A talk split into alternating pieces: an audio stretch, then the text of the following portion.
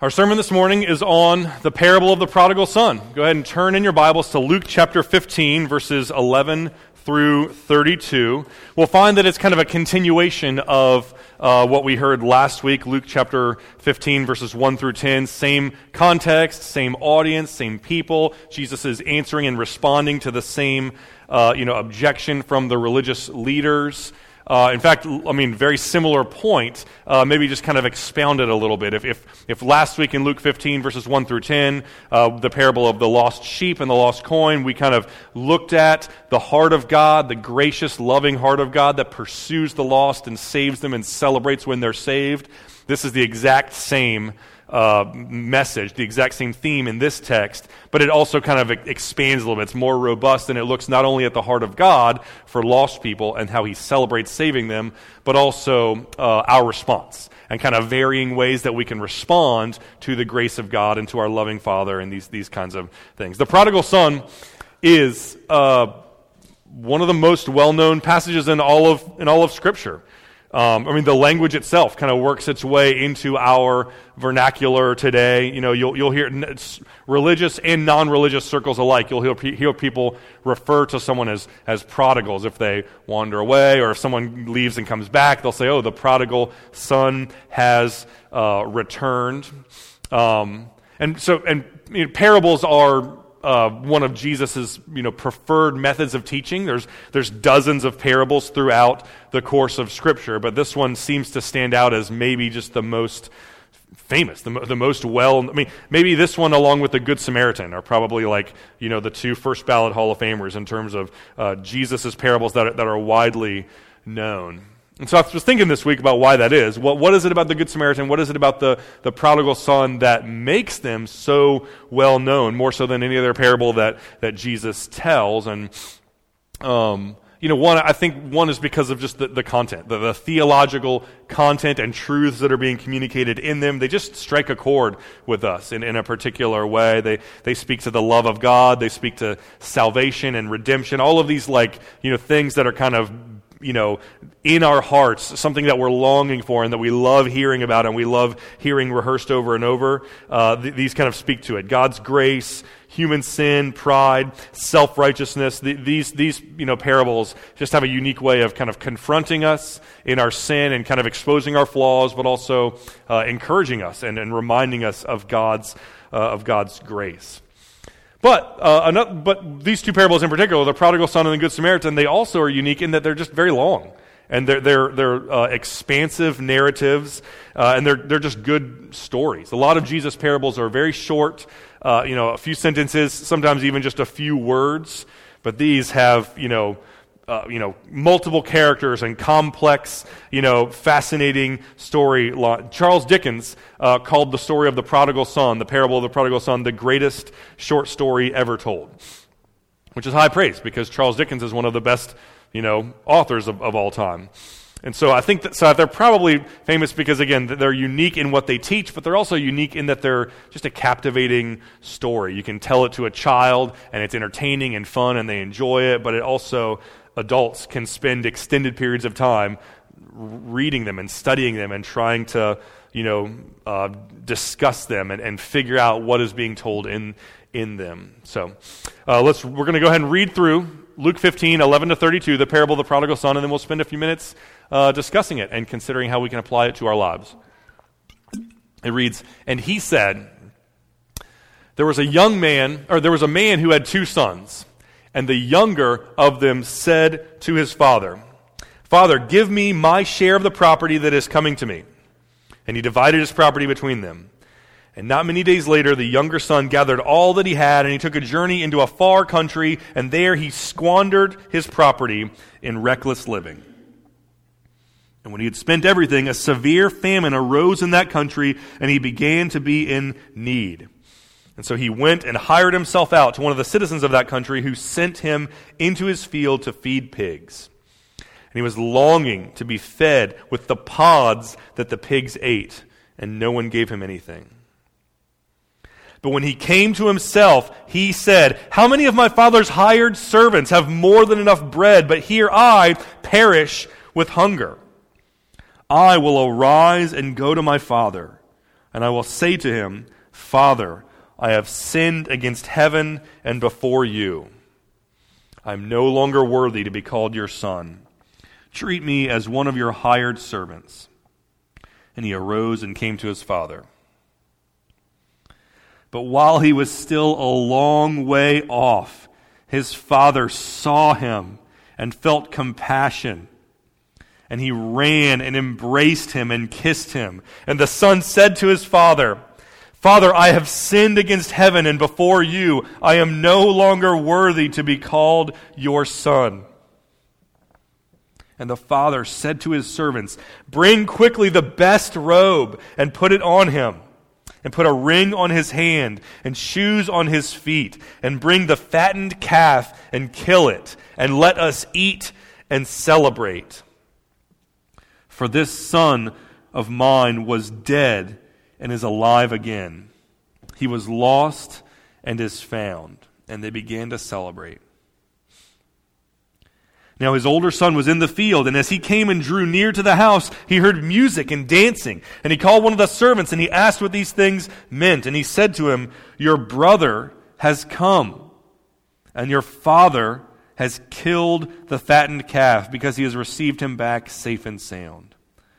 But he was angry and he refused to go in. And his father came out and, and entreated him. But he answered his father, Look, these many years I have served you, and I never disobeyed your command, and you never gave me a young goat that I might celebrate with my friends. But when this son of yours, who has devoured your property with prostitutes, comes, you killed the fattened calf for him. And he said to him, Son, you are always with me, and all that is mine is yours. And it was fitting that we to celebrate and be glad, for this your brother was dead and is alive. He was lost and is found. Let's pray together. Father in heaven, we pray that you would bless uh, the reading of your word, uh, that you would help us to hear it and understand it. We pray that you would bless uh, these next few minutes as we meditate on your word. We pray that you would use it to change us and sanctify us. And it's in Christ's name that we pray. Amen. All right, so we'll start in verse 11. And he said, There was a man who had two sons. The younger son comes to the father, Give me my share of the property that is coming to me. This is probably uh, a teenager, right? Um, most, most males got married around the age of 20, so this guy is uh, still single. In all likelihood, he is, uh, you know, a younger, uh, a younger male, right on the verge of adulthood. He goes to his father, give me my share of the property. He's referring to his inheritance. And so, you know, they, uh, inheritance was like a, a standard uh, kind of, there was no like, every inheritance was the same, and every kind of uh, you know way of passing wealth from one generation to the next was the same. It was kind of established as a as a custom. It would just be split evenly between all of the male children, uh, except the firstborn male would get a double portion. He would get a, a receive double um, inheritance. And so this man has two sons. So essentially, his estate upon his death would be divided into thirds. Two thirds would go to the older brother. One third would go to the younger brother. But like today, that would only happen when you, when you die. Right? That, that wouldn't happen when you are uh, alive, and it would be it would not be customary. In fact, it would be entirely inappropriate for a son to ask his father for his share of the inheritance while he is still alive. He's essentially saying, right, all, everything that is going to be coming to me when you die, so all of your you know, money, investments, right, all of the equity in your home, uh, possessions, retirement, you know, 401k savings. You know, and, and he was a business owner. He, he kind of had, had his own business. So, so I want you to, I want you to fire a third of your employees and take the nest egg that is used to fund their salaries. I want a third of, of that, right? Business equipment, office space, you know, I, want a third of everything and I want, I want to take it all. I want to gather it all as, as I want to, you know, make it ready cash that I can use to spend on anything that I, I want. And I don't want that when you die, like I'm, you know, in line to receive at that point. I don't want to have to wait for you to die to get your money. I want it now because, uh, you know, the, the, the reality is I love your money more than I love you. And if I, if I, Father, if I had to choose between uh, you, being with you, living with you, having a relationship with you, and having your money, I would choose the money. You, you to, as far as I'm concerned, you're a means to an end. And if, if you if your dying is the only thing standing in the way between me and your money, then I wish that you would just die because, because I,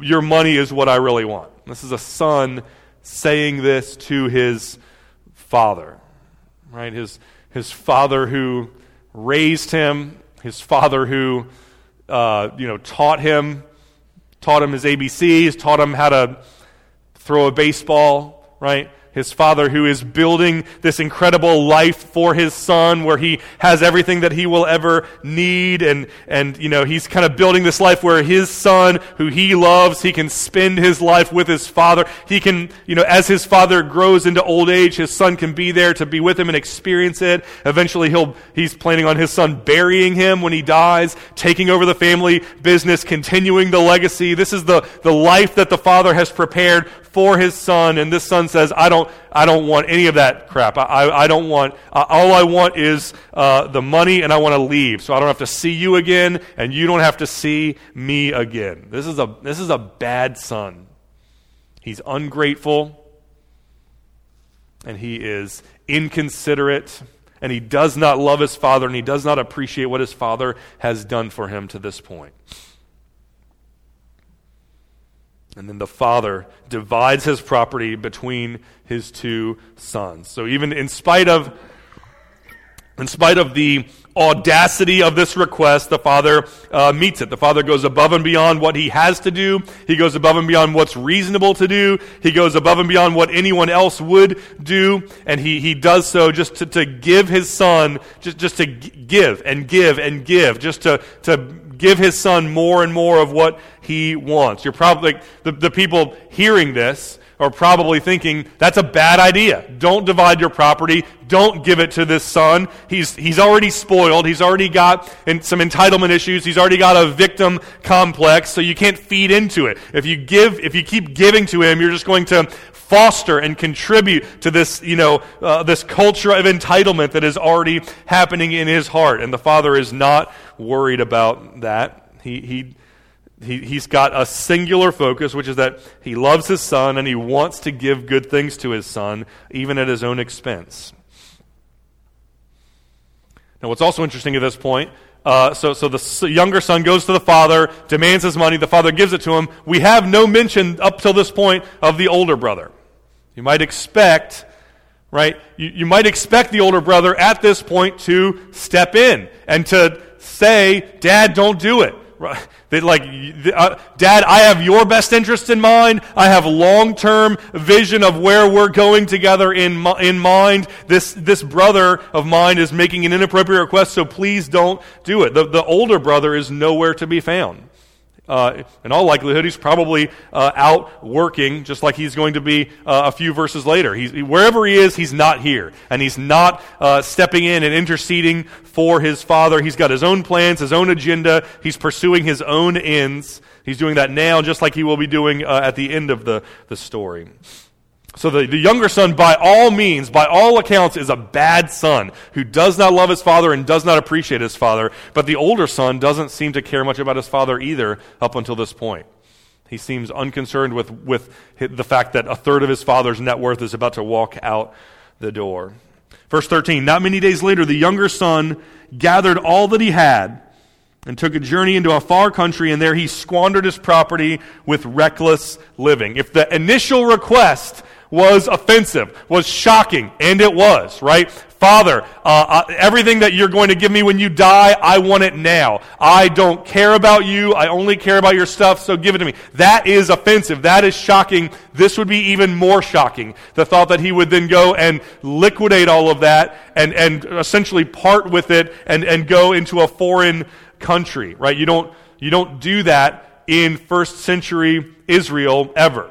If you, If you go back to the, the book of Joshua in the Old Testament, the better part of the book of Joshua is uh, an explanation of how boundary lines were drawn out. This tribe gets from this place straight east to this place. And then, you know, and it's like all of these like quadrants are kind of mapped out in Israel. And every family, as it were, got a piece of land, of some property that was theirs. And it was meant to be their family's property forever, like into perpetuity. In fact, uh, Leviticus 25 uh, outlines and details the rules regarding the sale of land. And if you read it, if you read Leviticus 25, what you'll see is that you didn't really sell land in the nation of Israel in the, in the, the ancient world. Uh, selling land more or less amounted to a long term lease because it was all based on uh, these particular points when all of the land would be given back to the original families that it was originally given to when Israel came in and took the, the land. So it was almost like, you know, uh, at worst, you would part with your land temporarily if you're starving or if it's a matter of life and death, but you don't ever, no one would ever sell their land and leave it permanently so that they could get money for, for drugs and, and alcohol and, and prostitutes. That is the, not even the worst scoundrel would do that because everyone had this common understanding that this land that God gave us as a gift, our, our forefathers, our ancestors came in and they, they were given this land as a gift. This land is worth more than the money that you could get for it. It, is, it, it represents God's covenant to us. Our ancestors were enslaved in Egypt, and God faithfully brought them out. And He brought them through the wilderness for decades, and then He brought them through the Red Sea, and He gave us this land. And this land that you can touch and put your hands and feet on, it is a reminder of God's covenant faithfulness to our people. It's not, it's not just a, a a sum of money that you can spend on things. To, to sell your land and to leave the country is not only spitting in your father's face, but it's spitting in God's face. That's exactly what this son does. He leaves his home, he leaves his country, he leaves the covenant people of God. He chews through his money at a record pace. He finds himself dead, broke, and then, and then famine hits. Then a, a recession uh, hits and, and you know, prices skyrocket. You can't buy food, unemployment rate through the roof. There's no jobs to be, to be had, no way to get what you need in order to, to live on. The only job that this guy can find is to hire himself out to a Gentile, pagan landowner who, I mean, from the looks of it, is more, more or less a human trafficker based on how he is compensating uh, this younger son for his work. He says, I'll employ you I'll give you something to do just to keep your hands busy, but I'm not going to pay you enough to have anything to eat. I'm going to pay you so little that you won't even be able to afford. Right? Your job is going to be to feed my pigs garbage and, and you know trash, and you won't even be able to afford to buy that to eat if you wanted to. This is a Jewish son, a Jewish brother, so pigs are, you know, you can't eat pork. Pigs are un, unclean. You can't even be around them. And here's this kid now, his job is tending to pigs, touching pigs, being defiled by pit, wallowing in mud and filth and feces from the from the pigs and and and he this this represents life. I mean if if the first few verses were to represent this kid this son being as bad of a son as you could possibly imagine these verses are meant to communicate that his predicament he has now fallen into the worst circumstances that you could possibly imagine. This is the worst kid you could think of and now the worst thing that could happen has happened to him and he's, you know, the, the, he's probably he's prob this this point of the story the pharisees and the religious leaders that are in jesus audience are probably quite happy with what they with what they are hearing Right? They're probably high fiving each other because this is justice. This is, you know, like up until this point, God's reputation, God's name, God's glory had been besmirched and, and God had been, uh, you know, belittled. And now God is, is kind of, his reputation is being restored with this depraved, wicked sinner is getting what he deserves. In verse 17, he comes to his senses. He says, How many of my father's hired servants have more than enough bread? Here I am dying of starvation. I'm going to go to my father, but I'm not going to come back as a son. I'm not going to say that I want, to, I want the, the status of sonship that I had before I left. I recognize that I don't deserve it, so I'll come back even just as a servant. So he quits his job. He starts the long journey home. He's rehearsing uh, these, this kind of like spiel that he's going to say to his father as he gets home. And, and as he, you know, right when he can like see his home on the horizon, he's kind of on the, the home stretch as it were, and he's almost home, his father runs out to him. His father runs out to him, and, and his, he feels compassion, and he embraces him and he kisses him. And as shocking as the initial request is, as shocking as the liquidation of assets was, as shocking as the predicament in the, the, with the pigs was, this is meant to be shocking as, as well. Right? You would expect the father to be livid. You would expect the father to be furious. You would, you would expect the father to leave the son outside and to, you know, or, or to punish him with some sort of swift and, and terrible. Pun- in fact, the old, in Deuteronomy 21, the, the explicit uh, command of how to deal with a son like that. Deuteronomy 21 says, If a man has a stubborn and rebellious son who will not obey the voice of his father, then all the men of the city shall stone him with stones. So this son deserves to be killed, publicly executed by all the men in the town. So for him to come back for, you know, for him to come back and, and ask for anything other than just a quick, swift punishment is an astonishingly bold request. And so, what we'd expect when the father is running out to the son, we'd expect him to run out to, to uh, humiliate him, to, to punish him. But he runs out while he's a long way off, mind you, right? So, so this implies that that the father is looking and he's expecting and he's hoping and he's longing that his son might one day return. He's looking out, right? He's, you know, and he immediately runs out to his son. So this is a father who never forgot that his son left and never stopped hoping that his son would come back. And as soon as he sees his son on the horizon, he runs to him. Running is not something old men did. Running is not something old men do now. But running is certainly not something that old men did in the first century. They would wear these big, long, flowing robes. It looked like a wedding dress, right? Like a big, long robes that would drag on the floor, and you'd kind of just saunter, you know, around and kind of oversee and you'd lounge, but you wouldn't, you wouldn't really, you, you weren't, old men didn't wear things that lent themselves to running or athletics of any kind. And so in order to run, if, if you have the, you'd have to pick up all of these, like these trains of your robe, the big long robe, and you'd have to tuck it into your belt. Everyone could see your legs and your thighs and your underwear. It was embarrassing and it was undignified. It was undignified for old men to, to run in the first century. It was a young man, like, oh, running is for slaves and servants and young people that are wearing less clothes that can run without embarrassing themselves. This father does not care at all. He's not, he's not interested in maintaining his public image. He's not interested, he's, he's not concerned about uh, embarrassing himself. He's only concerned about uh, being with his son and embracing him and kissing him. The son starts his spiel, right? Father, I'm not worthy to be called your son.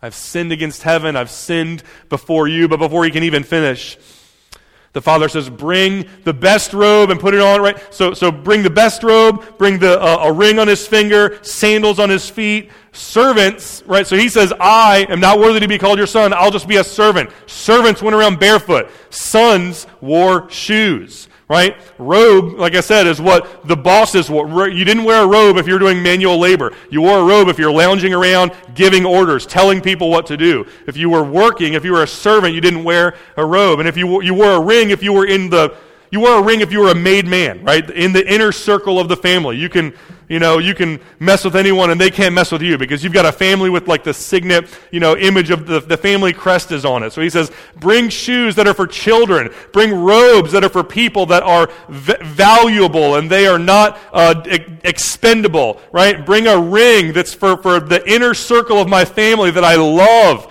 right? Bring all of these things and put them. This is an extravagant welcome that says, no way will you ever be treated like a servant in this, in this house. You're my son. You have always been my son, and you will always be my son. There's nothing that you could do that would cause me to stop loving you. And they begin to celebrate.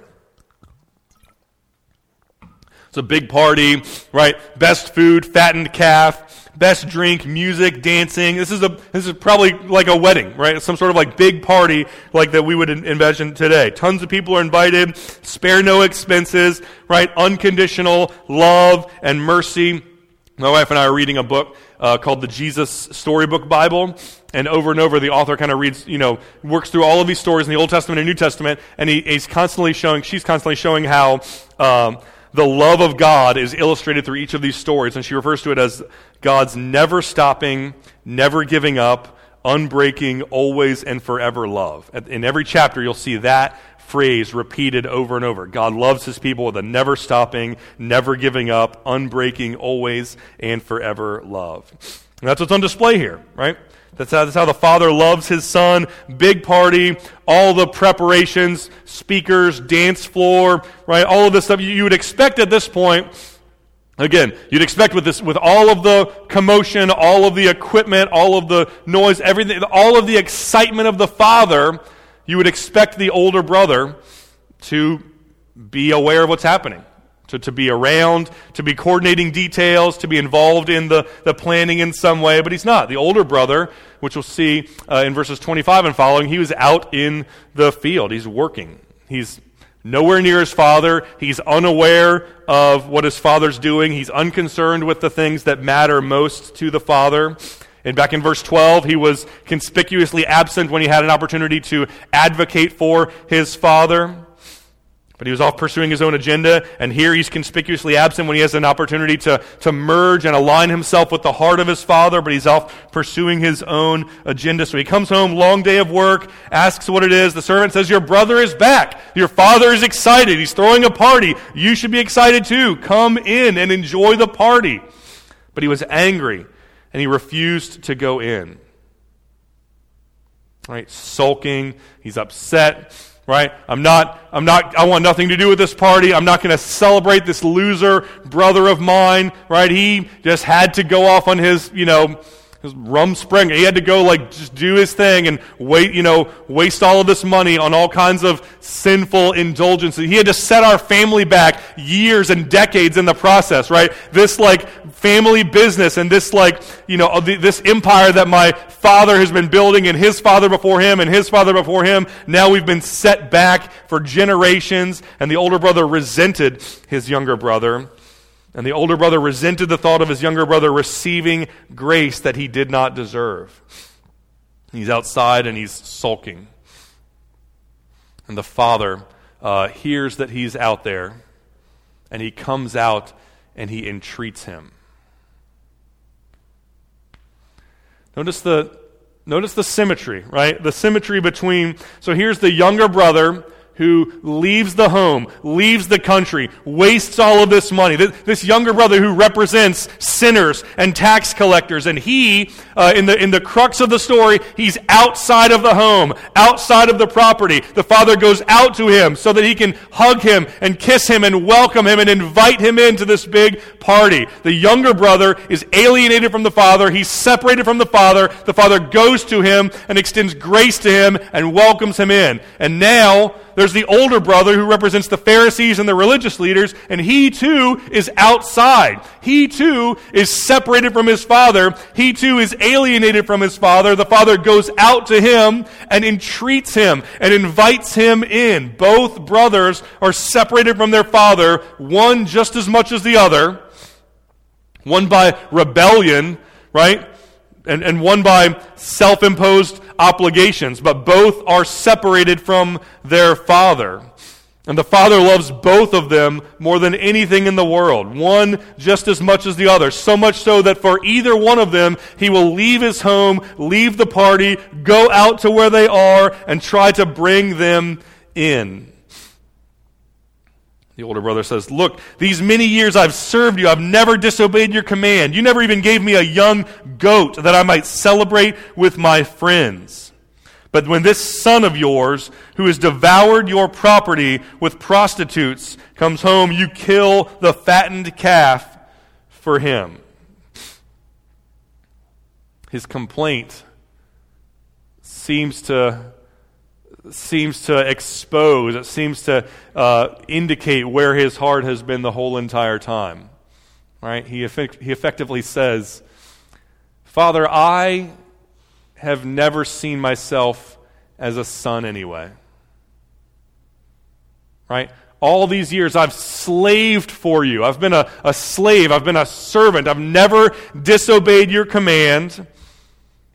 And you've never even given me a goat, right? So, so I haven't been serving you. I haven't been uh, doing what you ask because I love you and because I want to bless you and because I have been affected by your love and your affection for me. And I want to respond by obeying you and, and uh, you know, loving you and giving you what you want. I've been serving you so that I can. Uh, he, he has the same exact priorities that the younger brother has. The younger brother says they just go about it in different ways. I want I don't want you, father, I want your money. So give it to me now so I can leave and go do what I want. And the older brother says, I don't love you, I want your money. But I'm not going to I'm not to stoop so low as to demand it and leave. I'm just going to work myself into the ground and, and put you in my debt so that you have to give me the things that I want. The older brother has the same exact heart as the younger brother, he just has a different way of pursuing it. One tries through rebellion and self indulgence to get what they want, and the other tries through religion and self righteousness to get what they want. But here's what's remarkable. What's remarkable is that the father treats this older brother better than he deserves, just like he treated the younger brother better than he deserved, right? He could have punished the younger brother. The law says he could have stoned him to death, and instead he hugs him, welcomes him, throws a party for him. And he could have rebuked this older brother.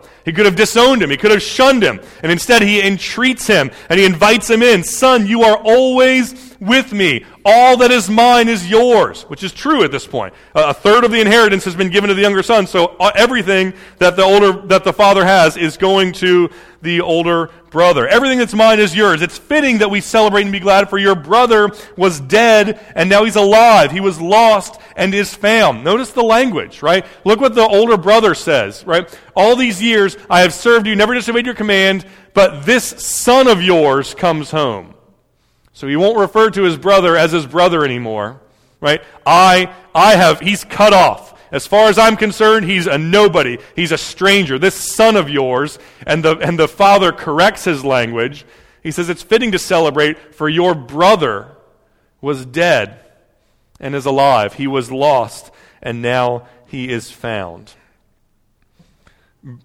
Older brothers tend to resent younger brothers. Younger brothers tend to resent older brothers, right? The, the, the older brother says, you know, you left. You, you betrayed the family. You wasted our money. You're a bad son. I want nothing to do with you. And the father pushes back and says, right? Uh, I, I love you. I am going to welcome you. I'm going to throw a party on your behalf. Younger brothers tend to resent the older brothers, right? Kind of a reverse, like self-righteousness about self-righteousness, right?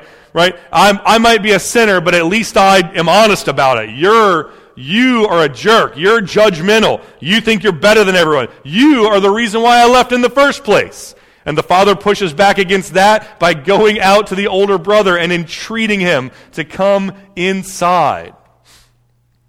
And that's it. That's the end of the, the story just ends. We don't know what happens. We don't know how it resolves itself. We don't know if the older brother you know, falls down and repents and says, I uh, was selfish and I was self righteous and I am a sinner just like my, my brother and I'm going to come and enjoy the, the, the feast of the Father. We don't know if he digs his heels in and gets into a shouting match in, with his father and, and kind of makes a scene out in the, the fields. We don't really know. And that's kind of the, That's kind of the point, right? Jesus intentionally tells this story that kind of hangs right at the end without any like firm closure because the point is for us to see ourselves in the, the story, right? Am I a, am I a younger brother who turns his back on God and who, who chases the life that I want? by, by running away from God to a distant land? Do, do I rebel against God and look for joy and fulfillment through sinful indulgence, drunkenness, gluttony, sexual immorality, short temper? You know, uh, do, do I live as if my own appetites and my own desires and my own preferences are more important than my relationship with my heavenly Father? Am I a younger brother? Or am I an older brother? Right? Who who serves God, but does so really as a means to an end in order to get something from God. Who, who, you know, puts together an impressive moral life where I never do anything wrong so that I can feel good about how perfect I am so that I can look down on everyone else and judge them and, and continue to reassure myself that I'm better than them? And then do I lash out when I see other people experience unmerited favor, get more than they deserve because I think that I know better than God and I know whether they should receive God's blessing or not? Am I an, an older brother? And this parable is, is calling to us saying, if you're a younger brother, come home right? If you're, if you're a younger brother who has, who has made shipwreck of your life, having rebelled and run away, come home. Your father is waiting for you. Your father is looking for you. You fa- your father is hoping and expectantly waiting and longing for the day when you come home so that he can jump to his feet and run to you and give you uh, a grand welcome and a grand celebration. If you're a younger brother, come home. And if you're an older brother, come inside right? If you're an older brother, your father is coming to you. He's entreating you to come inside and to enjoy his presence, to enjoy this party that he has thrown for you and for your brother. He wants you to enjoy his grace. He wants you to celebrate when sinners enjoy his grace. If you're a younger brother, come home. If you're an older brother, come inside, right? Repent of your rebellion and repent of your religion and come enjoy the Father. Repent of your self indulgence and repent of your self righteousness and come enjoy the Father. And here's how we do that, right? We, we, we come enjoy the Father. We come experience the presence of the Father, not through the, the older, not through the younger son, the sinner, the tax collector, not through the older son, the Pharisee, the religious leader. We do it through the son telling the story. The, the other son, right? The, the, the eternal son of God who came here on a, a rescue mission right? We rebelled. We made shipwreck of our lives. And the Son, the Son of God, came after us. He, he came and found us in uh, the distant country. He put us on his shoulders and carried us home like the shepherd did in, in uh, the, earlier in this chapter in verse 5. Right? He carries us home. He reconciled. Jesus is the, the true Son, the true brother who gives everything that he has, gives his very life on the cross to satisfy the wrath of God, pay the penalty that we owe, and ensure that we, his lost, his prodigal brothers and sisters, could be reconciled to his gracious, loving Father. This parable is calling us to repent of our sin, to repent of our rebellion, repent of our religion, and come to Jesus, trust in Him, and enjoy the celebration, enjoy the feast that the Father has prepared for us in, in Christ. Let's pray together. Father in heaven, we are so thankful for your heart of love and grace and warmth towards sinners. We are so thankful that you are like this Father, right? That you give of yourself with reckless abandon in order to bless your children that you love. Lord, we pray that you would help us to respond rightly to the extravagant love and grace of God. Help us to love you more than we love the things of this world.